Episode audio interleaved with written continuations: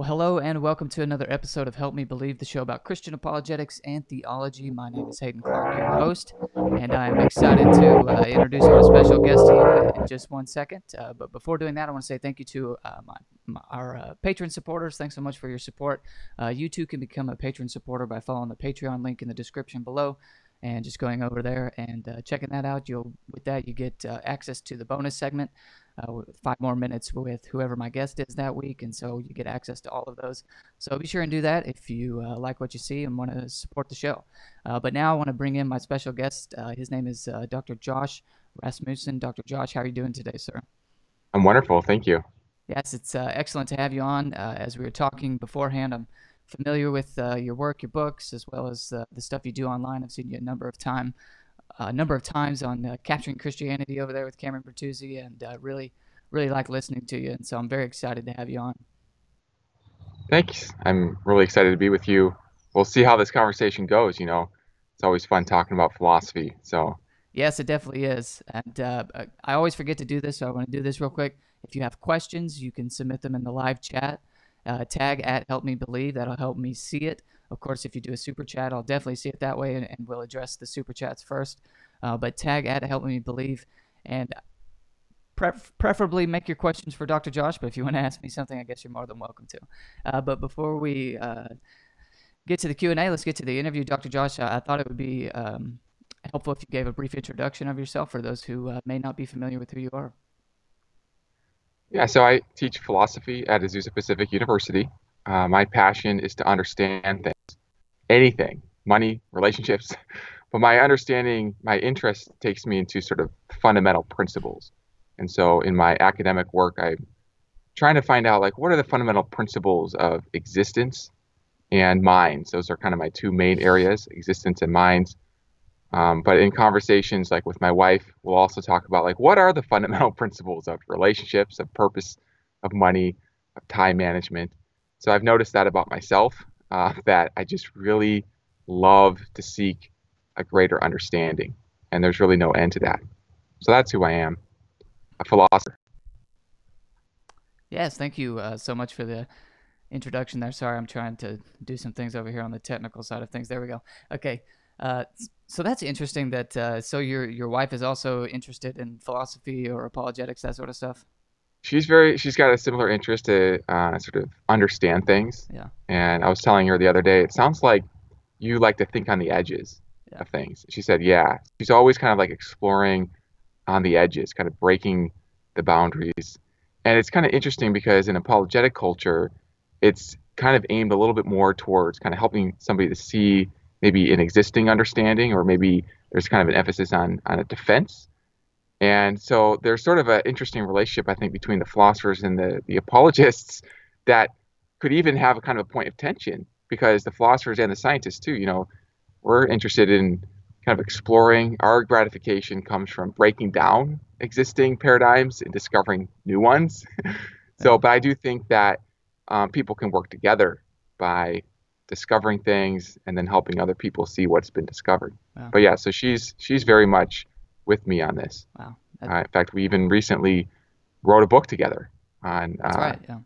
Yeah. So. And uh, and by the way, yeah. to the audience, you can in the description there'll be links. There are links to uh, uh, Dr. Rasmussen's uh, website as well as his books on Amazon. So be sure and check those out. But yeah, that's very interesting. Um, so tell me, how did you um, become a Christian in the first place, and then also kind of how did you get interested in philosophy? So my family uh, is my dad is actually a, a pastor of church, and so Christianity was kind of in the background for me. Um, uh, it, you know, sort of one of those things where it's kind of part of the culture. And in my family, my dad and uh, my community emphasized thinking and exploring, and so I never felt kind of barred from exploring. There wasn't sort of this situation where I had questions and then somebody said, "Oh, you just have to have faith." In fact, I remember the first time I read through the entire Bible, page page after page. I was like, I think 15, and I had questions on different parts of the Bible, and I would put a circle on the top of the page and underline my question. And like basically, like every three pages or so, like I had questions for my dad. and so I remember one day I was saying, "Okay, Dad, I've got some questions for you," and I started going through like question after question after question, and he was able to answer like about 80% of the questions just right off the top, like very satisfying answers. Um, and then he gave me a commentary that helped answer another 10%, and that left another 10% of questions for me to think about and explore.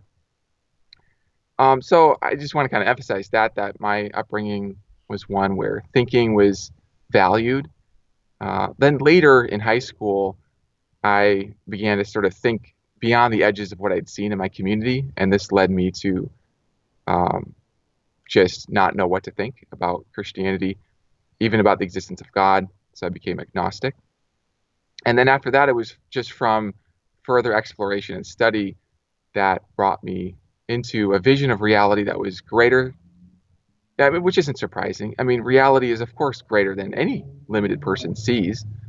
And so I saw a greater vision of reality and an understanding of um, God's existence and the foundation of existence that just made a lot more sense to me. And that's kind of what got me more into the field of philosophy. But that's maybe a little bit more than what you were asking, but it kind of, I think, helps to kind of fill out a little bit of that background it wasn't in my case it wasn't that i was sort of raised as a non-christian and then right. found my way into it i was raised in that framework and to be honest because of that there is a certain kind of maybe worry that some people might have and maybe well i would have too which is that is my current view of the world motivated by my upbringing rather than based on really seeing what's true hmm. about the world and I think for that very reason, I personally feel like I have almost like a higher, um, I have a higher responsibility to really look at things from the outside. And that, by the way, that's that stage of agnosticism really helped me to see, okay, this is what it looks like from the outside. It seemed like after that, I was able to relate to people who would be skeptical of Christianity in a way that they would feel understood. Right. Um, and so that was kind of important, I think, for me. Yeah. Um, I do find it not unique, or not wholly unique that uh, in the Christian household you were you said uh, that just thinking and thinking critically was a virtue. Um, I'm not gonna say that's unique, but that is something that a lot of people have uh, complained about, I suppose, in the past. That uh, being brought up in the Christian home is really um, dogmatic, and dogmatic in the sense that you're not taught to uh, critically think. You're taught to just take it on faith, like you were saying, was not the case for you. Um, yeah. It wasn't really the case for me either, though there were those influences when I would ask questions and maybe a Sunday school teacher or somebody would say, you just got to have faith. But uh, yeah, my parents were, uh, they would be honest if they didn't know something. And it's not like I was being taught, you know, anti-science or something like that. It's just, uh, but uh, I don't know. If I if I can ask, just kind of yeah. play off this a little bit, like, sure. had you ever had an experience where there's some questions that might sort of feel dangerous to your community. Oh. Like maybe it's okay to ask the question, but like if you actually start to believe some of those things, like that would that would be kind of dangerous, sort of a feeling of danger. You shouldn't go there. I, I want to say yes. I'm trying to think of particular, uh, not not in my home. Um, yeah. Uh, my parents were very much think for yourself. We want you to be your own individual. We set up boundaries yeah. to keep you safe, not safe intellectually, but physically safe. Uh, but uh, yeah. as far as that goes, you know, ex- um, explore whatever you want and be your own person. Uh, but in my, I was raised in a very uh, conservative uh, Southern Baptist church, which I love, and I love all the people there. I'm not dogging on them. I'm just saying um, there there was a whole we don't we may not talk about this or mm-hmm. or as far as we're going to talk about it, we're going to shut it down really quick. Yeah. Uh, we're going to bring it up and then just tear it down real quick. And the tear down would be that's liberalism. And so we're not going there or something like yeah. that. Um, or that's what I mean. Yeah, there's yeah. kind of like a fence, and then there's a uh-huh. danger uh-huh. there. Like, don't go over there. You can you can ask the question, yeah. but we're gonna shoot it down real quick. And if you have follow up questions, be quiet, or not be necessarily be quiet because these, yeah. I'm talking about nice people, very nice people. Uh, well, and I understand that that doesn't characterize everybody in that culture. What I've noticed is that every single culture has a mix of, you know, some people are, are kind of maintaining the territory Mm-hmm. And there's there's some value in that. And then some people are kind of exploring the edges, and there's value in that. And so there are these. I, have just noticed this shows up in like every context. Mm-hmm. If you're mm-hmm. talking about debates between the left and the right, or yeah, between yeah. atheism and theism, and then you get the you always card. find this sort of pattern. and then you get the wild Yeah. card who just runs as fast as he can through everything, like me. And that's basically what yeah, basically what happened. As uh, in seminary at a Southern Baptist seminary, which again I love, did my degree there. I'm very thankful for it. Um, I realized that there were, um, dang, I just had a good way of putting it. And now I don't. But basically, there were uh, certain assumptions being Mhm. made that were not being explored, not being encouraged to explore, um, because that's liberalism or that's you know Mhm. whatever. And so that's what led me first to doubt, and then from doubt led me to apologetics, like everybody else that's in this area, or specifically led me to philosophy. Um, and so yeah, that's kind of how it went for me. Was I was oh I was gonna say uh, I was realizing that I'm only learning about certain positions from people who don't hold them, uh, specifically atheism. So um, I'm learning about atheism from non-atheists, and it just kind of clicked on Mhm. me. Uh, that's probably not the best way to learn about atheism. If you want to learn about it, you should read atheists. And Yeah. that's what was not encouraged to not Yeah. to not do that. And if as soon as you tell me, contrary to just my personality, don't do that, like Adam and Eve, Yeah. I'm gonna be like, uh, I'm gonna do that. Probably just because Yeah. you told me not to do it. So, Yeah. I- that, that, that- that's not a virtue. I'm just saying that's me. And so that's what I did. That's what I did. I started reading atheist literature, and then I was like, oh crap, uh, what if what if they're right? They may they have some points here.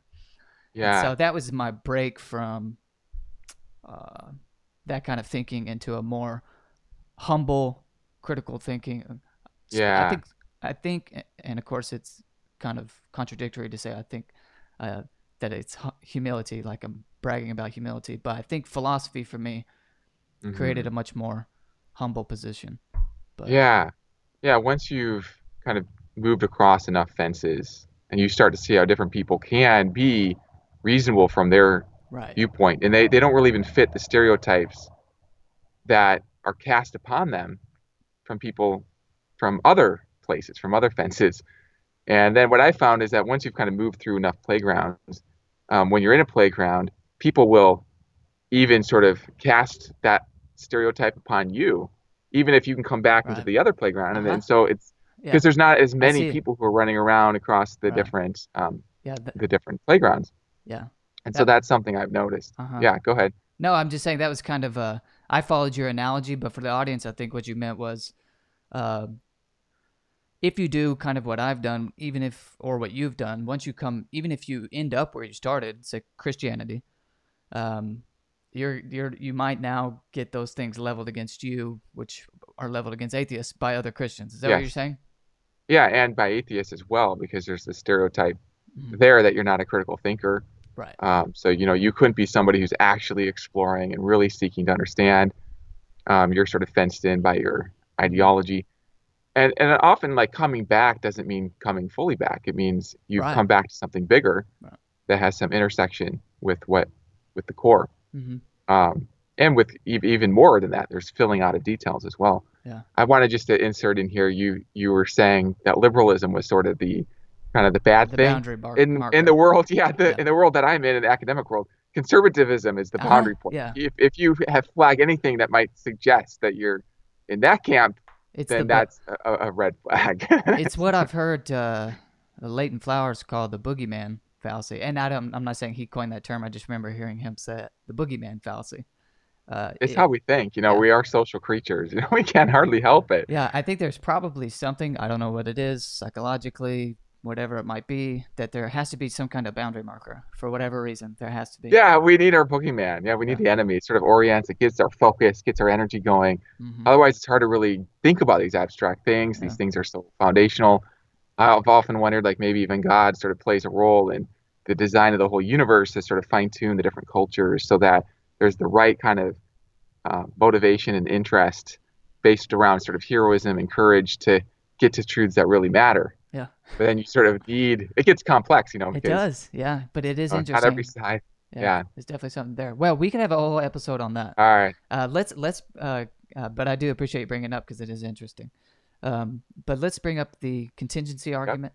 Um, this is something that you've discussed quite a bit online, at least, and in your uh, written liter- literature as well. Yeah. Um, so let's start with kind of what is not the formulation, but just kind of what's the general idea of a contingency argument, and what's kind of like a brief history of it?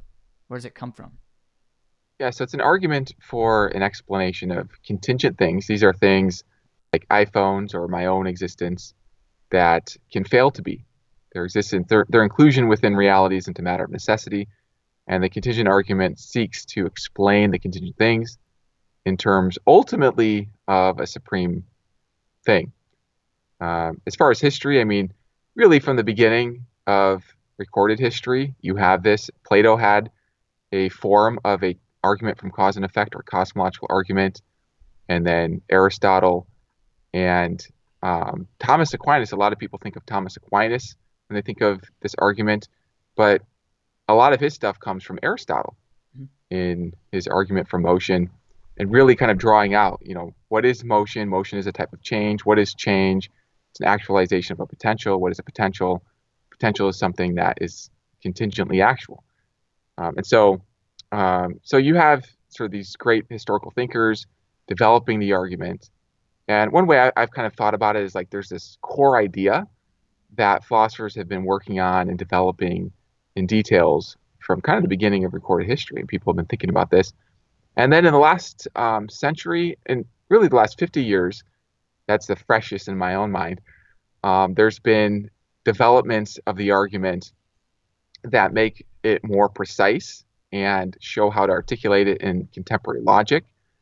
Um, the turn of the century, since um, year 2000, even a little bit slightly before, there's some hints of this in the 1970s, a few hint, hint articles that hint at this. There was a kind of modal version of the argument from contingency, an argument from possibility, modal having to do with possibility. So all that to say, um, actually, just a little caveat. Sure. Even Duns Scotus, so this is before the last 50 years. He also kind of had, had a modal version. So I really should shouldn't say it was completely invented just in the last um, right. 20 years or so, but it's been articulated in the contemporary logic of possibility. Uh, and that's an interesting development. But all of this is just developing a core idea that's been seen throughout history. Right. That makes sense. Yeah. So, because you brought it up, what do you think of um, the way Thomas Aquinas puts things? So he seems to be making a contingency argument uh, in his distinction between existence and essence argument. Yeah. Um, that's kind of what I gathered from the first time I uh, read about the uh, Aquinas' distinction between existence and essence, it, which um, seems to be an explanation of what a contingent thing is. A contingent thing is something whose existence and essence are distinct, and then uh, a necessary being like God is going to be uh, a being whose existence and essence are uh, one and the same, or more precisely, probably uh, a being whose essence just is existence. Uh, what do you yes, what do you think about that, the way he puts it? That's loading in uh, more than is necessary for the argument. Um, so, yeah, he has this distinction between existence and essence, or esse, E S S E, and essentia, the act of existing and the sort of the nature of the thing. Uh, I remember reading a long time ago sort of the distinction between that it is versus what it is. Yeah. Um, and so there, there's sort of this argument that God and God that collapses. So that God is and what God is is numerically the same. Mm-hmm. There is no real distinction there. Um, well, contemporary philosophers they aren't thinking of contingency that way. They're thinking of contingency as just anything. Uh, contingent thing is anything that can fail to be, doesn't have to exist. And you might argue that anything that's distinct from its existence is also Right. I want to say ipso, ipso facto contingent, in virtue of that fact contingent. Um, but that's going to require further argument, and that and that's more than is necessary for the argument from contingency. And e- even I myself am not sure of that. That's something I've been thinking about more recently.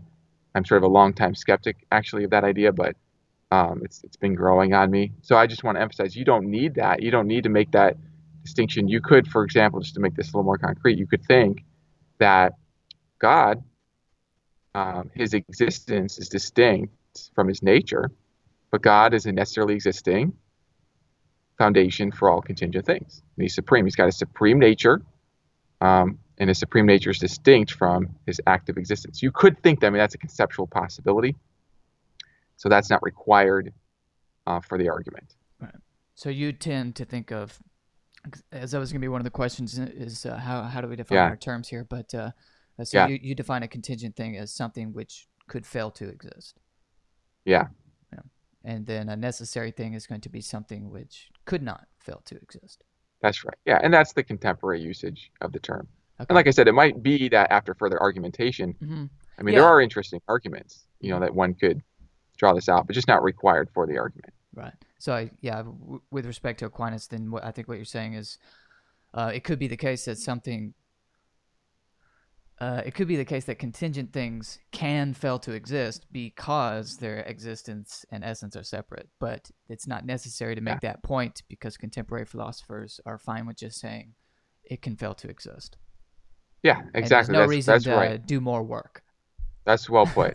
yeah, that's right. Okay, I like that um, because it means yeah that Aquinas could be right. I like it when Aquinas is right. I'm not gonna lie, but uh, it doesn't. Yeah, he could be right. Yeah, the way I think about it, there's many roads to truth. Right. You know, I, yeah. it's the abundance of riches, and so I think sometimes people make the mistake of trying to show that all other riches are actually fool's Right. gold, so you can look at my riches. Mhm. I don't want to do that here. Um, I just want to separate the riches and say, yeah, you can have those too, perhaps, but they're not necessary to get this argument going. Is it universal in contemporary philosophy that these are accurate descriptions of reality, contingency and necessary? Um, that my definitions are the definitions that are universally used, or what, what do you mean? What Uh, do you I mean? mean, does anybody object to this idea, just uh, defining things this way? Um, or you were No. saying this is how contemporary philosophers use it today. I was wondering, does anybody else do anything differently? I've not seen that. No, uh, it's Uh, just a question. I don't yeah. know anything. Yeah, I'm just. Yeah, I've not seen that. You know, personally, I've not seen that. If if some, you know, I've written a few books on this. I've talked to a lot of philosophers, but that doesn't mean I've seen everything. So, you know, if somebody sees something that I haven't seen, you know, send me an email. Let me know. I have I haven't seen that. No, it wasn't coming from a I know something. It No, yeah. it was coming from. No, and my response is just like I, you know, I want to be as honest in my response as I can be. So. Oh, yeah, you're good. uh, Uh, because it actually does bother me when people kind of come across with more authority than they actually see one of my core values Yeah. and this is maybe more important than the, the arguments are important but some of these sort of underlying values i think are more powerful than the arguments themselves right. because this is how you really get to truth this is how you really build the arguments in good ways that are helpful one of my core values is to not say more than i see and to not say less than i see either Yeah. Yeah. so that's where that comes from That's good. Okay, so how would you formulate the argument, say, in like uh, premises leading to a conclusion? Yeah, so it's funny. I actually don't have a canonical formulation. It seems like I always give a different formulation every time. This maybe shows the sort of explorer in me. Yeah. Um, but one formulation I like would be actually here, here's a new one. I was just thinking about this one yesterday. I thought this might be kind of an intuitive way of formulating it. Um, so let's just try this. Uh, the universe is contingent. Whatever is contingent to cause, therefore the universe has a cause. Right. That would be sort of a stage one, and then stage two would be uh, whatever would cause the universe would be God. Therefore, God is the cause of the universe. Yeah. That's a nice kind of simple way of putting it. Then we can look at each premises. Right. Yeah. So let's start with number one, uh, which was the the universe. Was that the universe is contingent? Yeah. Okay. So here I was thinking we could just define the universe as, um, well, actually, let me be careful here. Um, yeah, let's let's do this. So let's say the universe is the totality of contingent things, and or even a plurality of contingent things. So we don't have to assume that the universe is a thing in its own right, but it is just all the contingent things together. Mhm.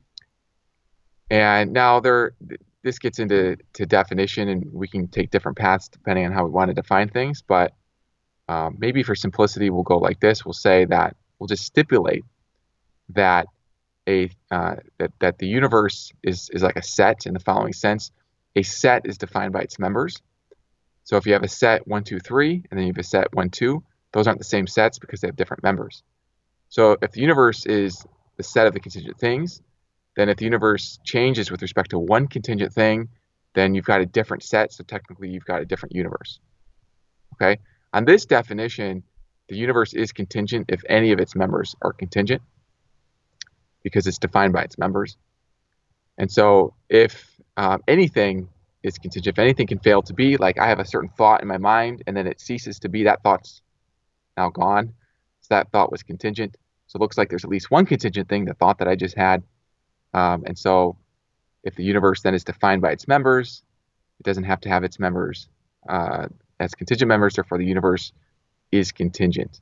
Mm-hmm. Now that that would be one way of going. Another way, if you don't like that way of defining things, you might think that the universe can still exist even if it changes its members. And so then to argue for the contingency of the universe would involve a kind of subtraction argument that as you subtract contingent things, that never forces some other contingent thing to come into being. The removal of something doesn't force something else to come into being. So you could sort of subtract out all the contingent things.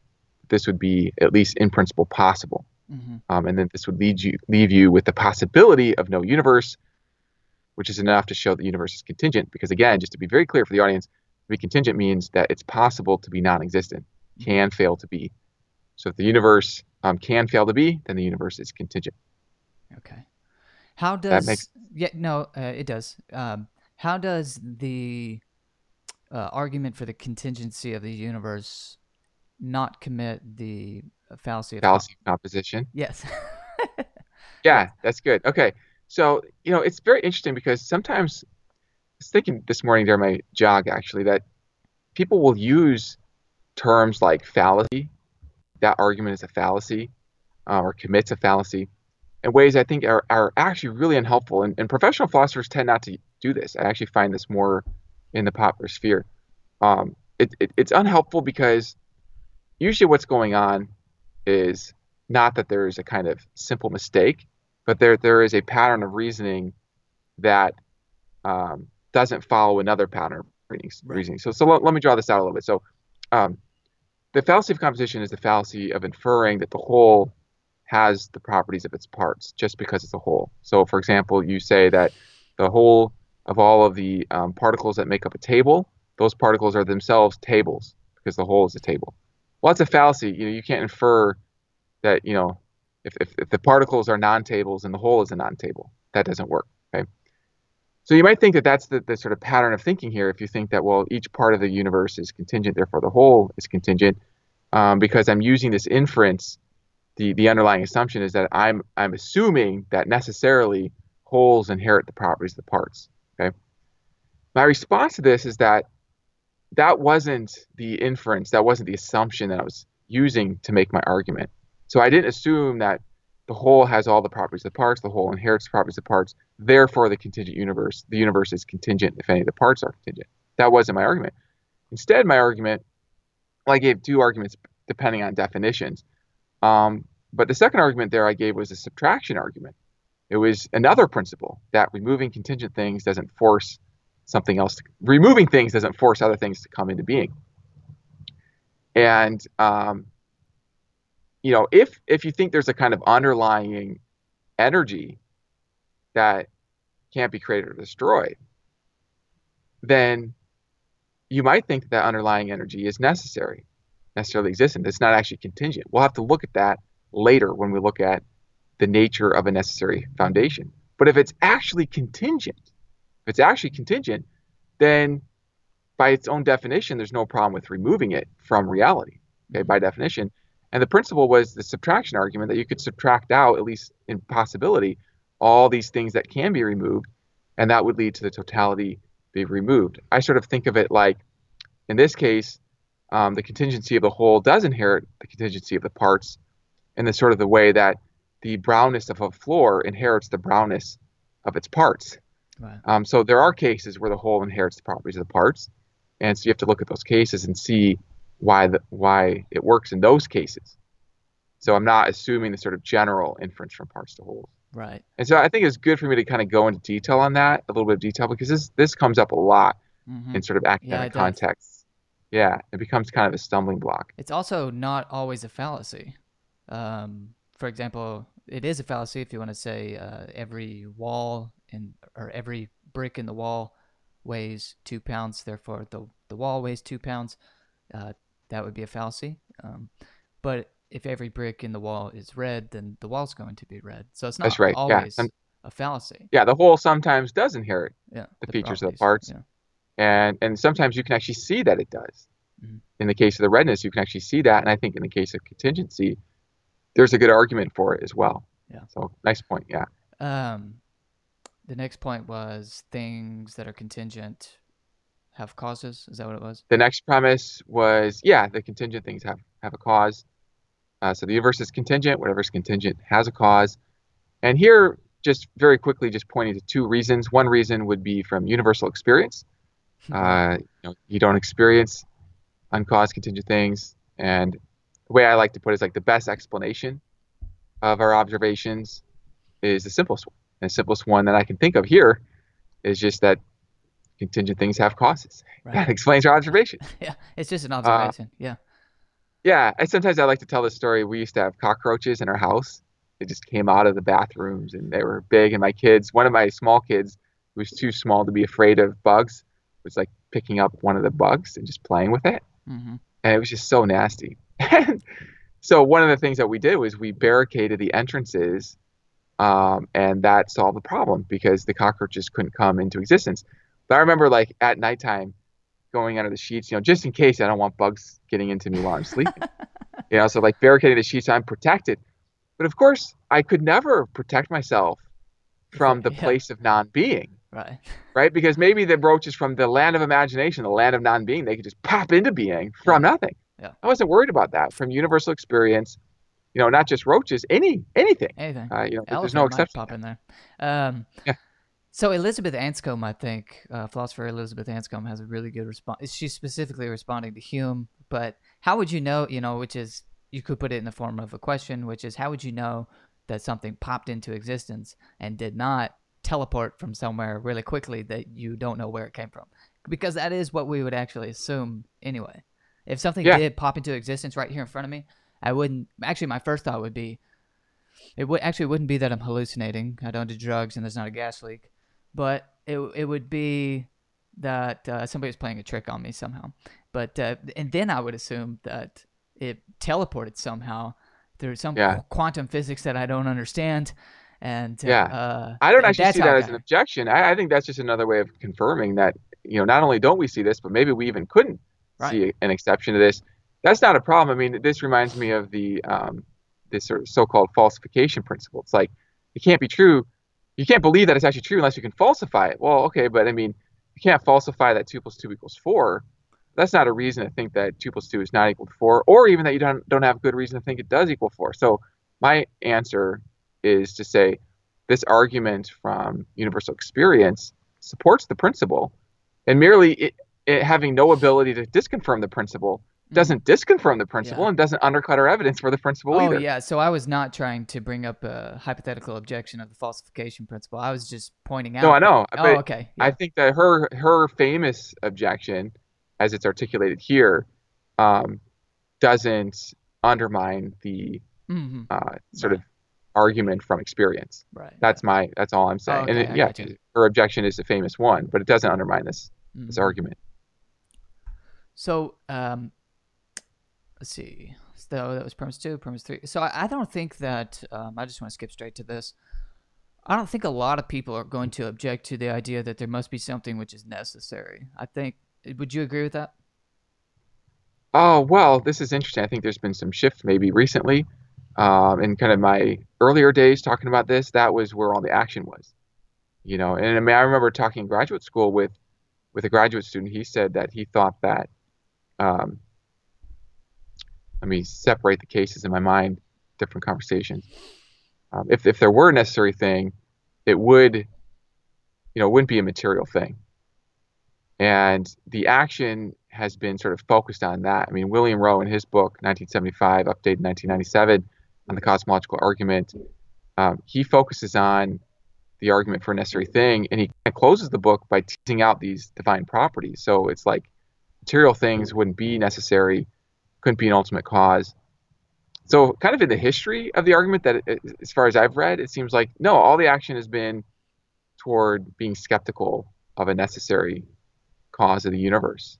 Um, but more recently, things seem to be shifting. I mean, you have people like Graham Oppy, That's what I was going to bring Uh, up. Yeah. a famous naturalist philosopher, atheist philosopher, and um, and he's moved along towards thinking that there's a necessary thing for various reasons.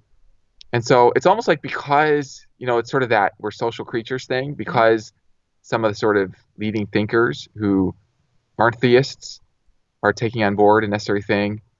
Um, it's almost like now the kind of the dialectical game has shifted a little bit. Yeah, Um, I mean, he, Graham must be the leading atheistic philosopher. and- I mean, but to my mind, he is. I don't know, but uh, um, as far as in popularity, and he's also very obviously good. I mean, in both senses.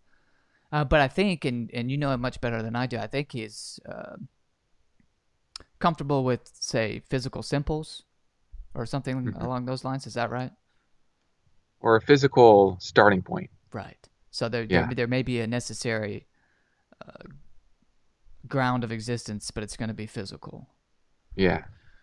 What do you, how do you respond to that? Um, Yeah. Uh, Because- let me just yeah, to just to point to just to kind of complete the supports for the causal premise, and I'm, I'm not going to go into detail, but you're there's also just this argument from intuition or reason, where wholly apart from experience, you know, some things just sort of seem intuitive, and if you just think about a object just existing, your mind might sort of call for an explanation. And you might think sort of one kind of explanation is that it's got a cause, and another kind of explanation is that, well, it can't not be there. Mhm. So it exists because it's necessary. But if it's not necessary, then it's contingent. So to explain it, it's got to have a cause. Yeah. So I wanted just to point that in there that there's also that kind of support. Um, yeah. And then as far as Graham Oppy, well, so this question about the nature of the foundational item leads us to stage two. So this is the final premise then in, in the argument I gave. If the cause of the universe, uh, if there's a cause of the universe, then that cause is God. Right. And there are many different arguments. My sort of signature argument at this point would be sort of this argument from arbitrary limits.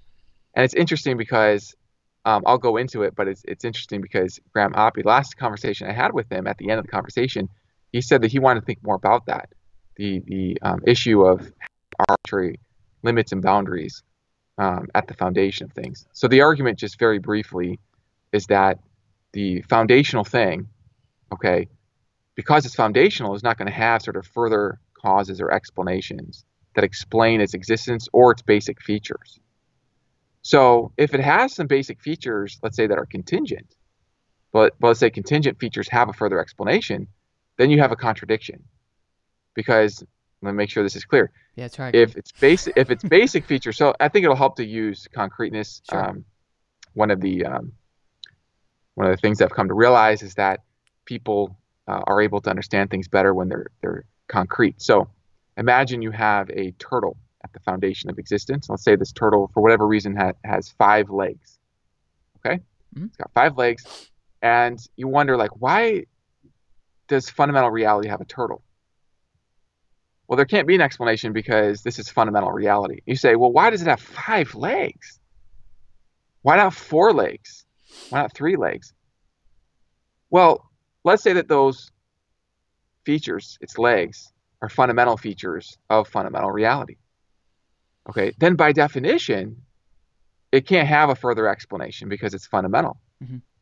But if having three legs or having four legs is a contingent state, then by the causal premise, contingent states have a further cause. That by the causal premise, um, it, there is a further cause of its legs. So the contradiction is that those legs are fundamental. They are, they, there is no further cause, but they're contingent, so there is a further cause. Hmm. Now, why I think they're contingent? Well, this is where my Right. signature argument comes in. It's that um, the difference between numbers of legs and the difference between a turtle that exists in our day and a turtle that exists at the foundation of reality, differences in numbers of legs and locations in time, are arbitrary differences in degrees of limitation, degrees of location. And these arbitrary limits don't make a difference with respect to being contingent or being caused. So the analogy here is going to be physical things in our day and time are contingent. So Yeah. to suggest that a physical thing at say the beginning of time is necessary is an arbitrary distinction. that perhaps That's be- a good way to put it. Yeah, merely because- changing the time. right because yeah. everything in the present that is physical is contingent. It would seem to be a, necessary feature or an essential feature of physical things that they be contingent. Yeah, I think that's right. And and I think some people might think, well, the first like moment that, of time. wow. Yeah, well, the difference in location of time.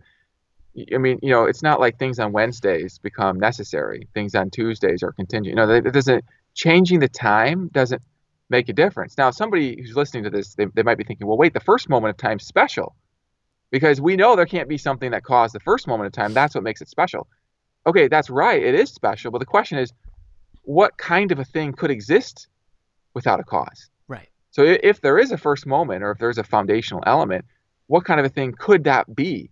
And the thought here is that merely changing the location of time is not enough to explain its different its ability to be uncaused. In fact, the very firstness of its location is just calling out for its needing to have some relevant difference to account for how it could be first. Hmm. Maybe it actually doesn't have to do with being time and location or even size, but Yeah. but divisibility. Isn't that the idea of a physical simple is that it cannot be reduced further? So that I think could actually help. Being simple could help. So th- this is kind of the neat thing. It's like the the more features that it has that resemble a supreme nature, Right. the more we, we're removing the need for an explanation. Right. So you might think, you know, one reason for having an explanation is that it's complex. So it's, so it needs to have, be explained in terms of something else. So once we get to something simple, then you remove the need for it to be explained in virtue of its complexity. But let's say it's simple and shaped like a turtle. Right. Well, now we need a need for explaining that shape. Why does that turtle shape of all the ta shapes get to be instantiated without any cause or explanation? Right. So it's you're so- getting into the metaphysics of it now. Yeah, I think we have to shave off um, all the features that would call for explanation. So maybe simplicity doesn't call for explanation, but having that particular limited shape has calls for explanation. The difference between square and triangle is not a relevant difference with respect to having an explanation. And so, then you say, well, maybe it has no shape, and it's a simple, Uh, it's not physical. but it's still anymore. physical. yeah, it but it's still phys- physical. Let's say. It, I mean, I actually talked with a philosopher, and this was um, kind of toward the end of graduate school. He's a logic professor, and and um, and so he was saying maybe the initial state is unbounded. Um, it, it doesn't have limitations in that sense. Maybe it is simple, and so you start making it more and more like God, right? Yeah. Um, and okay, well, does it have any any um, powers? Well, I think it would have powers. By power, I just mean causal power, the ability to produce an effect. Right. Well, yeah. I mean, he said, yeah, it does have powers because it's the original cause of all power. Mm-hmm. It's the source of power. Which means How much power does it have? Yeah. How much power? Well, it does have a limited degree of power. Then we're back to the problem of having these arbitrary limits that call for further explanation. So if we shave off all the limits that call for further explanation, this unexplained ultimate thing, this sort of foundational thing, would then have unlimited power. So now it's simple, it's unlimited in power, it's uh, unbounded, Yeah. and you know, and I- and I would say that it doesn't have um, any logical limits. So, by a witness of of my own knowledge, my own power to have knowledge, I realized that it, there's not a logical limit on power to um, now. I'm, I'm putting this in sort of a clumsy way. You Mhm. might have to help me with this. What I'm trying to say is that the power to know, cognitive power, Mhm. is built into the concept of the greatest conceivable power. And anything less than the greatest conceivable power builds in a logical limit on power. So if you're removing logical limits, if you're removing the kind of limits that call for further explanation, I think any logical limits would call for further explanation. You want to explain things as far as you can. Then the ultimate reality is going to have uh, maximal conceivable power, which includes cognitive power. Yeah. Which is a reason I would have for thinking that now it's it's a mind. It's a maximal mind. Um, it's not a mind with arbitrary limits. It's a supreme mind. Mhm. So uh, this was going to be the next question, and since we've already you've already um, got into a few features of Yeah. the nature of this necessary being, uh, what what features I don't know if you want to use the word properties or not, whatever word you want to uh, use. Um, can you deduce about this necessary being? Yeah. So actually, my recent thinking, I, have actually been thinking it is maybe um, less helpful to try to deduce from necessity itself all the properties uh, rather than kind of use a sort of argument from shaving off the arbitrary limits and then see what there is. And then what there is, I argue, is a supreme nature. And then from there, see what you can deduce from the supreme nature. That's kind of a development in my own thinking. Um, it used to be that I would kind of first argue for necessary thing, and I even have a publication called From a Necessary Being to God. Um, so there is that kind of a pathway. But I mean, even that pathway requires a certain kind of causal principle that goes beyond the mere uh, contingency principle that contingent things have cause. Because you've got to show that somehow this foundational thing isn't merely necessary, but it also has a supreme nature. So, um, so I, I think it's helpful to kind of think of uncovering sort of the, the, the nature of a necessary thing by shaving off its arbitrary limits, then seeing that it's got to have a supreme nature, and then from there deducing the, the supreme properties like supreme power, supreme value, uh, supreme knowledge, supreme cognitive power, which I think implies supreme knowledge. Um, and so or, or supreme mind is maybe a, a, more careful way of putting it. Kind of leaves open how much knowledge the supreme mind would have. There are some questions there we could leave open at this stage. I don't want to rush ahead. Um, and so then you could think of this as a hypothesis about fundamental reality that you not only sort of uncover through a pathway of reason, but that also has a high degree of predictive success. It like matches our experience in various ways. It predicts, for example, that there are these supreme that, that there is a kind of moral reality because it, it you know if, if you have a supreme mind um, then a supreme mind would have a moral dimension to it. Mm-hmm. uh, i don't think you can even have a mind without having value. Minds have value. And then you shave off the arbitrary limits to its value it's got supreme value. And so you so this implies a kind of moral order or moral character to reality. It implies that there are principles of reason, that there are laws of logic, even embedded in the nature of the foundation of reality. And this is something that uh, many philosophers independently come to, that there are these sort of abstract forms of, of logic.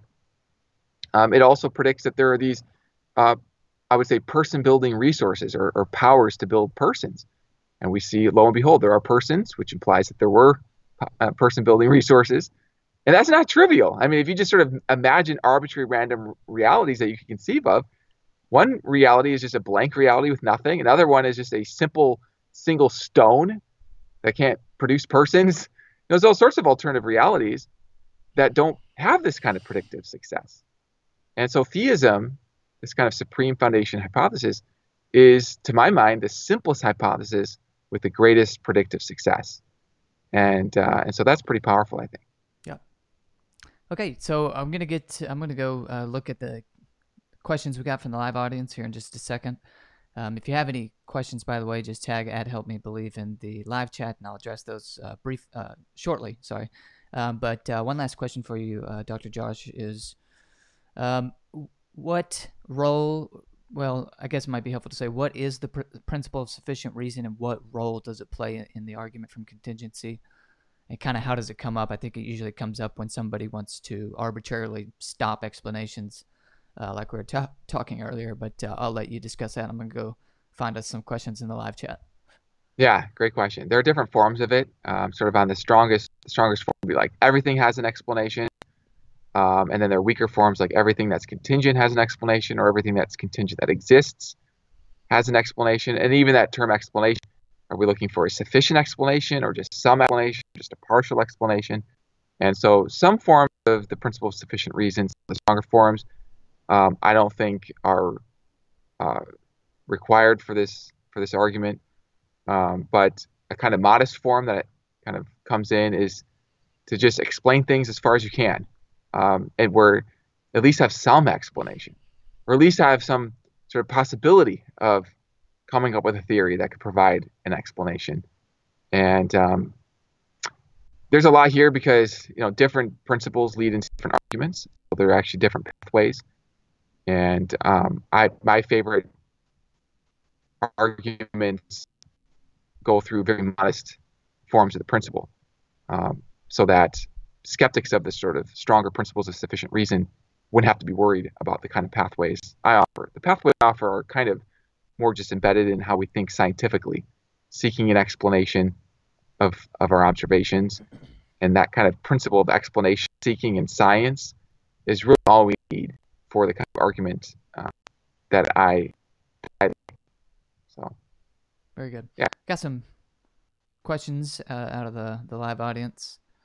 Uh, a liberal has appeared. Hello, Jonathan DePio. Thank you for that comment. That's a friend of mine, just being sarcastic. Uh, let's see. Ethan Silva writes, "How could th- this work? This being the contingency argument, if there are infinite universes or if the universe is eternal." And is same person? And is Josh a classical theist? Okay. So classical theism was also variously defined. Um, if there's a kind of um, you know, I mean, I would say, well, do you? I would say God that I'm, I'm at home with the general idea of, of classical theism. Okay. Um, oh yeah, so yeah, there's the personalist debate. It's got a person? It's got personal? I'm guessing Um, that's what the these- question is behind the question. If I had Yeah. I think some of these questions, these things are hard for me to answer because I think the way that these things get defined, um, I, you know, I'm sorry not to be more helpful, but I actually want to be just as very honest as I can be, Sure. which means that I can't give you a clear answer to that because of the way terms get defined. Right. But I'm at home with the that's a definitely a respectful and responsible answer because there's just there's so much on that that is It's Yeah. a great question, and, and I, I really love this question about the eternality and the infinity Yeah. of the universe Yeah, because the great thing about the contingency argument is that it doesn't depend on the universe having a first moment in time. I know we talked about that as a kind of model, but that's not actually required for the contingency argument to work. Um, if you sort of imagine, let's say, a big block of blue cheese, okay, and then you just imagine that block of blue cheese being a contingent type of thing, and now you just, in your imagination, change its size, increase its size all the way out so that it's infinite. Well, the infinity of its size of remove its contingency. Um, it doesn't. The, the- change in size doesn't. Um, is not sufficient to explain a change in its nature. It's kind of like the blue tiles or the red bricks you mentioned. Uh, you know, if you have an infinite stack of red bricks, the infinite stack of red bricks is still in its sort of totality a red stack, and the brown tiles, if it's all the way extended out, is still red. And I want to say that this is true both across space and across time. If this blue cheese were infinitely old, that wouldn't thereby remove its need for an explanation. Richard Taylor has this famous line that you don't explain the existence of a thing merely by extending its age. The age doesn't explain its existence. right. And this is why William Rowe, he's got this example of an eternal star that is eternally giving off light. And in this case, it's the light that he's focused on. He's saying that light, there's always been light from all of eternity, and yet there's also always been an explanation of there being light hmm uh, from all of eternity in terms of the star. Uh, let's see. Yeah. From uh, Jonathan Depew, uh, my friend here it says, asks, as Christians, um, how can we be sure that what we've discovered about the nature of God through arguments like this, um, coherent arguments, how can we be uh, sure that what we discover about the nature of God through your arguments coheres with the nature of God revealed concretely in Jesus Christ? So we, we can't be sure. Okay, I'm, I'm kind of playing a little bit here. Um, that term we is a difficult word for me. I've been thinking a lot about this because I think that individuals have eyes, and I understand what it means when people say we. Um, but I think it's actually really helpful to think of this individually. So I can speak from my own kind of individual perspective, and I can't give you general principles that will apply to every individual. I can't I can't answer it for the we. Can't do it because different eyes are just different different things. Um, but for me, when I'm thinking about sort of the connection between, let's say, special revelation and general revelation, sort of revelation through um, means of people having encounters with God and writing those down, and um, an example of this would, of course, be Christ and the revelation about Jesus of Nazareth and who he is versus a kind of general revelation through reason and reflection, and nature, and evidence that is more universally accessible. What I do is I just think about the data that I have as an individual mind, and I have this picture of like a scale in my mind with evidence that can weigh on one side versus another side. And I'm just looking, okay, for any particular question, how does the evidence weigh on that question? And if I see a perceived inconsistency, then that's an invitation to go deeper. The, perceived inconsistency is a point of tension. And I think sometimes what people will do is because tension is kind of painful, they'll try to come up with a rule or a principle that protects people from having that kind of tension. So one rule would be like, you know, don't trust anything that science say if it conflicts with the Bible. Or another rule I've seen is trust uh, what Bible says or any religion says if it conflicts with science. That's those rules. I think both those rules are actually unhelpful. They're unhelpful for me because I find that uh, sometimes there's tension. That tension invites me to go deeper. And what I'll find is that by going deeper, I'll see a greater picture that shows how those things can go together. And sometimes what that means is modifying my understanding of what the Bible actually says. Sometimes that means modifying my understanding.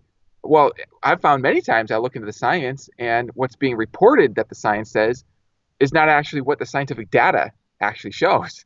Mm-hmm. So oftentimes there's a difference between what the scientists say and what the scienti- science itself says, what the actual data is. And you'll never find that out if you just have a rule that just barricades you. It says, well, don't believe the scientists or don't believe the Bible. Uh, so I find it's like way more helpful just to take responsibility for your individual eyes and face the tension head on mm-hmm. and go into more detail. This is what I did when I had all my questions about the Bible for my dad, you know, on, on every third page. And instead of just, you know, getting simple answers, I went deeper. And the result of that was an expansion of understanding. And, you know, that's the only way you can get out of a prison that change your mind to a limiting belief. Because what if the Bible isn't accurate? What if it isn't true? Then, you know, you want to actually be able to see that. And you want to be able to see that in principle. And so, you know, have the courage really to just test everything out all the way out as far as you can and not be afraid of inconsistencies but let them be invitations to go deeper. Yeah. So I know that's a long answer, but there's kind of a lot there. I'm really passionate about some of these principles behind sure. that answer. Sure. So that's why yeah. I wanted to go into that detail. Yeah. No. Uh, I know where Jonathan's coming from on his question. I want to get to other questions, so I can't, uh, yeah. unfortunately, here. I, I can text him about that. Uh, that's okay. It says, uh, this is from Salem, uh, or at least that's a YouTube name there. It says, I just finished high school and am interested in taking philosophy in university. Uh, are there any good universities in specific fields slash subsets of philosophy that you would suggest? Sorry, I got tongue tied there. yeah, well, you know, this involve a long conversation about your career goals, um, and because there's a fit between the universities. Obviously, the University of Notre Dame is very good philosophy and philosophy of religion. Uh, that's where I went. Um, but sometimes there can be some stepping stones uh, to some of these universities where you get a good master's degree um, at, a, at, a, at, a, college or university. Um, so, you know, this is one of those things where I feel like a helpful answer will involve kind of more uh, kind of personalized interaction. Uh, University of Texas at Austin is a good one. Um, they've got a good philosophy of language, but again, it's going to depend on kind of your your aims and your goals. Yeah. So, sorry not to have a more helpful answer, but I'd be happy to interact more personally on that question. Mm-hmm. So I'm in uh, a Master's of Arts program at Southern Evangelical Seminary, which is completely online. So I don't know who this person's is. Like you said, it would depend on a number of things. But yeah, as far as online in philosophy goes, it's very good. Um, and it is a broadly Thomistic school. But mm-hmm. uh, yeah, but there's a lot of good programs out there. And try to think of other MA in philosophies that you could do. Uh, I was always, but be, being able to do it online was what was biggest for me because I just unfortunately don't have yeah. the, the resources to to go and do it in person, which is obviously preferable. And since you just got out of high school, you know, maybe you do have those resources. I'm an adult with a wife who's pregnant and things like that, so I can't go do that. But uh, yeah, so it, it, depends on a number of things. I, I do have to add, yeah, Azusa Pacific University, where I teach, you know, we've got online programs right. as well. But the and excellent, yeah. excellent. Yeah, I, I, I, mean, how could I not mention that? I mean, it's, it's excellent. His first rate, really. Yeah. So yeah. Yeah, that's it. Yeah, that's a good point. Okay, so um, is there uh, since since there is no canonical formulation that Dr. Rasmussen consistently cites, is there some good list of formulations available on? That'll be our last formulations um, is of there, the classical. Uh-huh, of the contingency argument, are there different formulations brought Oh together yeah, that you can find somewhere? yes, yeah. Okay, so um, on my website, if you go to joshualrasmussen.com, um, you will see um, I've got a list of articles and publications, and I have several different publications on this argument. One of them is just called Cosmological Arguments from Contingency, and that might be the best one. Another one is called The Cosmological or The Argument from Contingency, and between those two, I think uh, those would probably be the most helpful mm-hmm. that I've seen. Okay, so I'm going to address this last question. It says, "Hello, brother." Uh, talking to me, are you going to be debating an engineer atheist soon? If so, is there a date? So yes, I have agreed to debate uh, godless engineer. Uh, John Gleason is his actual name. He's a famous uh, popular, really well known on YouTube. Uh, the subject is going to be on Jesus mythicism. John is a Jesus mythicist, um, so he believes that Jesus um, was not a historical figure that walked the face of the earth. And uh, I want to emphasize the walk the face of the earth part because that's what I'm going to prove. It's actually this. The subject is going to be: Did Paul believe in a historical uh, Jesus? And by historical, we mean a Jesus who walked the face of the earth. Um, which I know to a lot of people is going to be odd that you have to add that in there. That that's what I have to prove, but that is the qualification. And uh, I think it's quite obvious from even a cursory reading of Paul's genuine. I'm only going to argue from his genuine seven letters.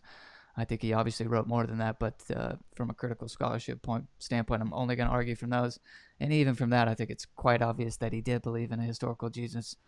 And so that's going to be on July 23rd uh, at 7 p.m. Central Time.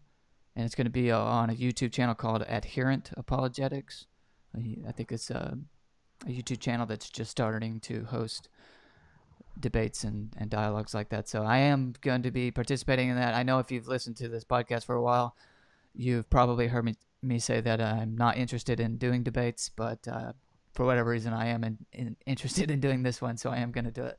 Uh, so yeah, that's that. But um, Dr. Rasmussen, thanks so much for joining me, sir. I really appreciate it. Enjoyed the, the conversation with you, and uh, we'll definitely have to have you back on sometime. Uh, real quickly, again, don't forget uh, in the description below, you'll find links to uh, Dr. Rasmussen's website as well as his books. You should check those out, get a hold of them.